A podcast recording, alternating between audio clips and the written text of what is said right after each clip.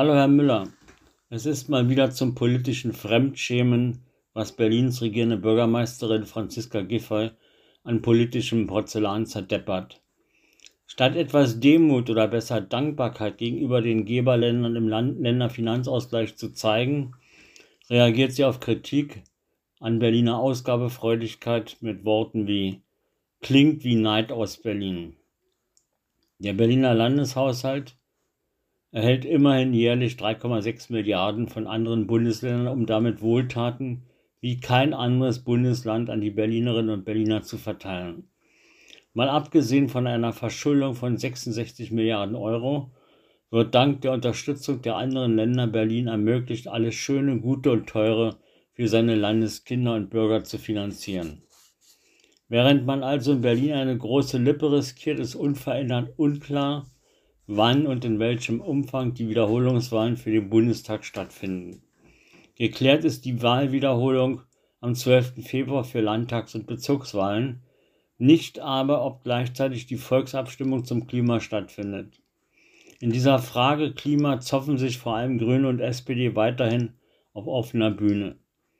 Nunmehr soll der Termin des Klimavolksentscheids nach mehrmaligen Verschiebens am Dienstag im Senat festgelegt werden. Man vermutet, es wird der 26. März 2023. So läuft in Berlin bereits munter der Wahlkampf bzw. der Straßenkampf. Jenseits aller wirklichen Probleme in Berlin, wie zum Beispiel der Wohnungsnot, der Ausnahmezustand bei der, beim Rettungsdienst der Feuerwehr, Bildungskatastrophe, Mangel an Kinderklinikbetten und so weiter, stellt die grüne Spitzenkandidatin Jarasch die Mobilitätswende und die Verkehrspolitik in den Mittelpunkt des Wahlkampfs. Von positiver politischer Gestaltungskraft für die Hauptstadt durch Frau Senatorin Jarasch ist wenig zu spüren. Spürbar wird die Anhebung der Parkgebühren für Autofahrer und die Öffnung der Parkplätze für diverse andere Verkehrsteilnehmer wie Radfahrer, E-Biker, Lastenfahrräder und so weiter. Die Öffnung für andere Verkehrsteilnehmer soll zur weiteren Verknappung des Parkraums beitragen und so die Mobilitätswende erzwingen. Dabei wird bewusst der Konflikt zwischen Autofahrern und anderen Verkehrsteilnehmern im Kampf um rare Parkplätze in Kauf genommen. Bewusst wird der Parkraummangel verschärft. Nur am Rande. Autofahrer müssen den Parkplatz teuer bezahlen, alle anderen dürfen ihr Fahrzeug kostenfrei abstellen und sogar unbegrenzt nutzen.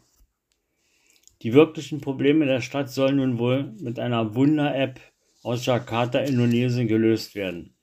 Zumindest will Frau Giffey diese App in Berlin kopieren und für die Beschleunigung von Verwaltungsdienstleistungen einsetzen.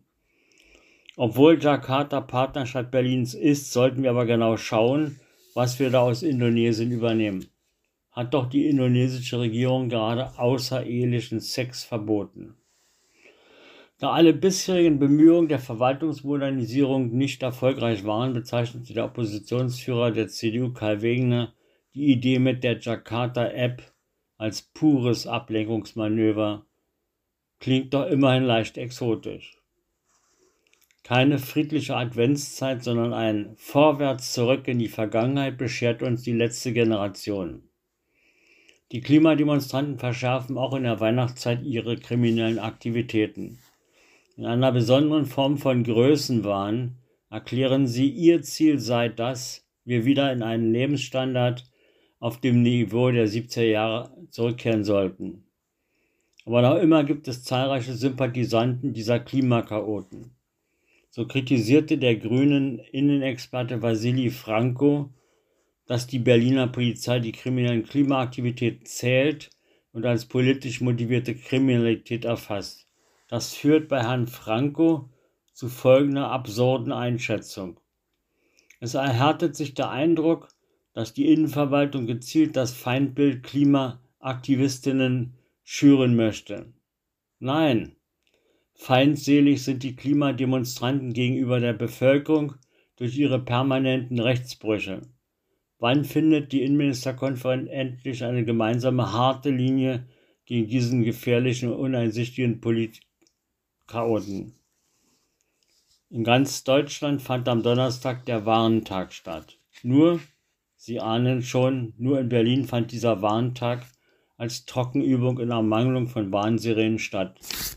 Eigentlich sollten in Berlin 400 Sirenen für den Katastrophenschutz installiert werden, aber von den angestrebten 400 sind bisher lediglich 28 Sirenen installiert. Der Sirenenaufbau soll bis 2024 als in Berlin, also im Berlin typischen Tempo abgeschlossen sein. Immerhin hat meine Warn-App auf dem Smartphone funktioniert. Im Fluktuationsbericht hat jetzt die Finanzverwaltung die Personallage des Landes für 2021 erläutert. So gab es in diesem Jahr 13.900 Eintrittsfälle, dem standen 10.600 Austrittsfälle gegenüber. Damit konnte die Verwaltung einen positiven Saldo von 3.500 Beschäftigten vermelden. In den Hauptverwaltungen gab es einen Aufwuchs von 2.400 Beschäftigten, davon entfielen die meisten Mitarbeiter auf die Bildungsverwaltung. Als einzige aller Senatsverwaltungen musste die unter der grünen Spitzenkandidatin Bettina Jarasch für die Verkehrswende zuständige Mobilitätsverwaltung im Jahr 2021 einen Personalrückgang hinnehmen. Bei der Personalgewinnung kam das Land Berlin also im vergangenen Jahr mit einem blauen Auge davon. Schwieriger wird die Personalgewinnung in den nächsten Jahren. Scheiden doch bis zum Jahr 2029 38.000 Beschäftigte aus Altersgründen aus.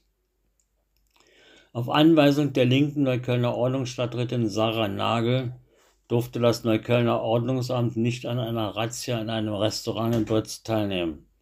Frau Nagel ist seit November 2011 Ordnungsstadträtin in Neukölln und war angetreten, um, wie sie sagt, stigmatisierenden Razzien zu beenden. In dem Lokal war das Ordnungsamt erst einige Wochen vor, zuvor gewesen. Dabei wurden Mitarbeiter des Amtes von Männern aus dem Clanmilieu bedrängt und mutmaßliche Schwarzarbeiter konnten dadurch flüchten. Das Lokal ist Treffpunkt einer aus dem Libanon stammenden Großfamilie.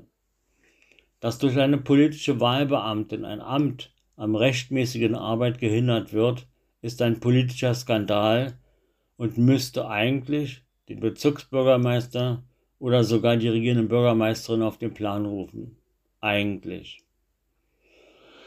Nun gibt es seit zwei Wochen den neuen Tagesspiel im neuen kleinen und ungeklammerten Format. Ich gestehe, ich komme mit der Zeitung nicht klar. Dieses Puppenstubenformat ist für mich anstrengender und schwerer lesbar. 80 Seiten für eine Regionalzeitung sind heftig und das kleine Schriftbild erschwert die Lesefreude. Meine nicht repräsentative Umfrage ergab wenig Zustimmung für den veränderten Tagesspiegel. Ich schließe nicht aus, dass der Tagesspiegel mit der Umgestaltung ein Eigentor geschossen hat. Sind doch ähnliche Kompaktausgaben von Welt und Berliner Morgenpost schon am Kiosk gescheitert. Zum Entsetzen mancher Veganer und Vegetarier gibt es eine neue Top-Adresse für leckere Schweinereien. Aus dem ehemaligen Landauer am Rüdesheimer Platz ist seit dem 1. Dezember die Schnitzelei geworden. In der Landauer Straße 8 in Friedenau gibt es neben Schnitzel in zahlreichen Variationen alpenländische Küche und deutsche Tapas. Da sich das Konzept der Schnitzelei schon in Charlottenburg und Mitte bewährt hat, wird es sicherlich auch am Rüdesheimer Platz zum Erfolgsmodell. Und kann denn Schnitzel Sünde sein? Ich wünsche Ihnen einen frohen dritten Advent.